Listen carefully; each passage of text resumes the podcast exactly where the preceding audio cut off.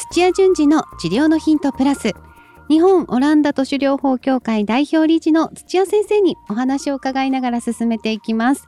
この番組は治療家の皆さんへ届ける番組です。アシスタントの高江真紀子です。今日の質問は、経験はちねんめの作業療法士、焦っている患者さんにどのように接した方が良いのか、アドバイスをお願いしますということです。土屋先生、よろしくお願いします。はい、よろしくお願いします。はい、作業療法士はちねんの方からです。えー、整形外科クリニックで働いています。開業も考えています。治療についての質問ですが、手に突っ張りのある、まあ、つまり軽縮の患者さんのリハビリですが、ゆっくり進めたいところですが、患者さん自身が焦っています。どのように声掛けしてあげたらいいですかということで、うんうん、どうでしょう。オランダ徒手療法だとやっぱりじっくりですよね。じっくりというか、まああの、うん、確実にちょっとずつ増やしていくとか、はい、ちょっとずつ伸ばしていくっていうそれそこだけですよね。あの、まあ、はい、縮んでるとかくっついてる状態だと思うので、あのー、すぐ成果を、ね、求めて、あのー、無理してあの強く引っ張ってしまうとかっていうのではなくて、あのちょっとずつちょっとずつ頻度が大事なんで。ああ、なるほど。はい、軽縮っていうのは例えばどういうあのどこから原因があってどういう症状なんですか？いや、もうすごく凝り固まっちゃってで、あのー、凝り固まってるので、はい、あのあのそこの循環、まあ、細胞周りの循環も良くない状態で疲労物質はなくてでもう、うん、あの水も抜けちゃって水分結合も、はい、あのなくなっていくのであの組織が締まっていくんですね。なだから距離が短く長さが短くなっていくのでだから伸びないっていう悪循環に、はい、で伸びないので伸ばさないからまた局所循環が良くなくなって、うん、で痛みがすごくあの痛みに対して敏感になってくるので前はちょっと押したぐらいでは痛くないのが押したりするとすごく張りだとか、うん、あの違和感みたいなのが強く感じるような状態で、うん、っていう感じですね。リハビリをしないとこう悪化していくどんどん悪化していきますね。あ、あら、じゃあもうこれは必須ですね、リハビリ。あ、あの動かせばいいと思うんですけど、動かしながら伸ばしたりとか、うん、あと、まあ、作業療法士さんのあなたの腕次第ですけど、リリやっぱもう今流行りのリリースをやるとそれが治るのが早いです。リリース、筋肉を柔らかくする、はい、筋肉、筋肉とか筋肉周りの組織と組織がくっついちゃってるのを剥がすんです。剥がす、はい、くっついちゃってるの。うん、これもでもいっかいではあの効かないものですか？あ、そうですね。もうあののんびりあのやればいいと思うので、うん、で特に皮膚と筋肉がの癒着が剥がれると皮膚の下にリンパ管があるので、はい、それが働き出すとリンパってあの細胞 の, の周り の, あのえ細胞の周りの液をこう排出する第二の道なので、静脈だけじゃなくて、はい、あのリンパ管が結局はあの間質液のそういった老廃物を取ってくれる道なんですよ、別の。うーん、なんか、ね、リンパの流れって言いますよね。はい、そうですそうです。でリンパは皮膚直下もう表面をずっと体中にこう張り巡らされてて、でそれが最後大静脈ってあの心臓 の, あの大きい静脈のところに合流して戻すんですよ、はい、血液に。はい、なので難しいんですけど、えーとはい、静脈瘤だけじゃなくてそういったリンパ の, あのところの流れが復活すると急にこう柔らかくあの組織ってあの老廃物が取れればその分あの間質液の方がこう動脈から今度栄養を入れられるので、今パンパンになってる状態で動脈が流れてても入らないんですよ、間質液に。あ、はい、なのでも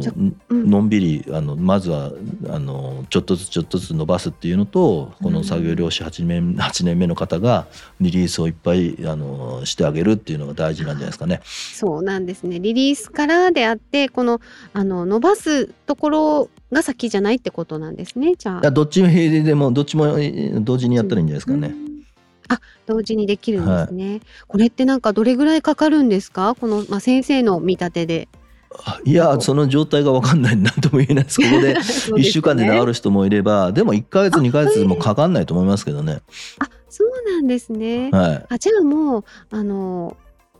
ゆっくりやるしかないですけど、患者さんにはどんな風に声かけたらいいんですか。やっぱ焦っちゃうんですかね、こう伸ばさなきゃみたいに。はい、た例えとかでこういう患者さんがいて、この方は週にかいここに通って、うん、で毎回毎回こういう風にやってたら、そしたらなんかいち週目にこんな感じになって、に週目にこんな感じでだんでトータルであのさんよんしゅうかんで治ってきましたよとかっていう例え話をつ言ってあげるといいんじゃないですか。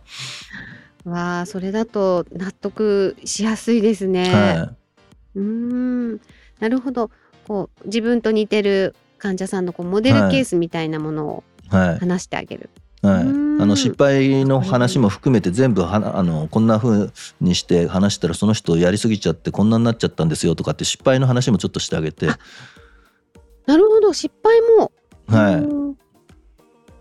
じゃあこうしないでおこうってことになるってことですね。そうですね、はい、うんうんうん、そっか。じゃあそこね、あの真剣に向き合ってあげればいいんですよね。そうですね。そりゃそうですけどね。はい、うんうん、なるほど、わかりました。これはこういう患者さんってやっぱり多いですか？こうやっぱり焦っちゃう。結構多いです。なんかああの焦っちゃうとか、ストイックすぎてこうやればいいと、うん、あのやればやるほど治ると思って や, やりすぎちゃう人とか。うん、は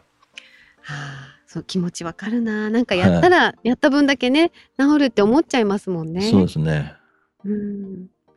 だから失敗の話も大事なんですね。そうですね。うん、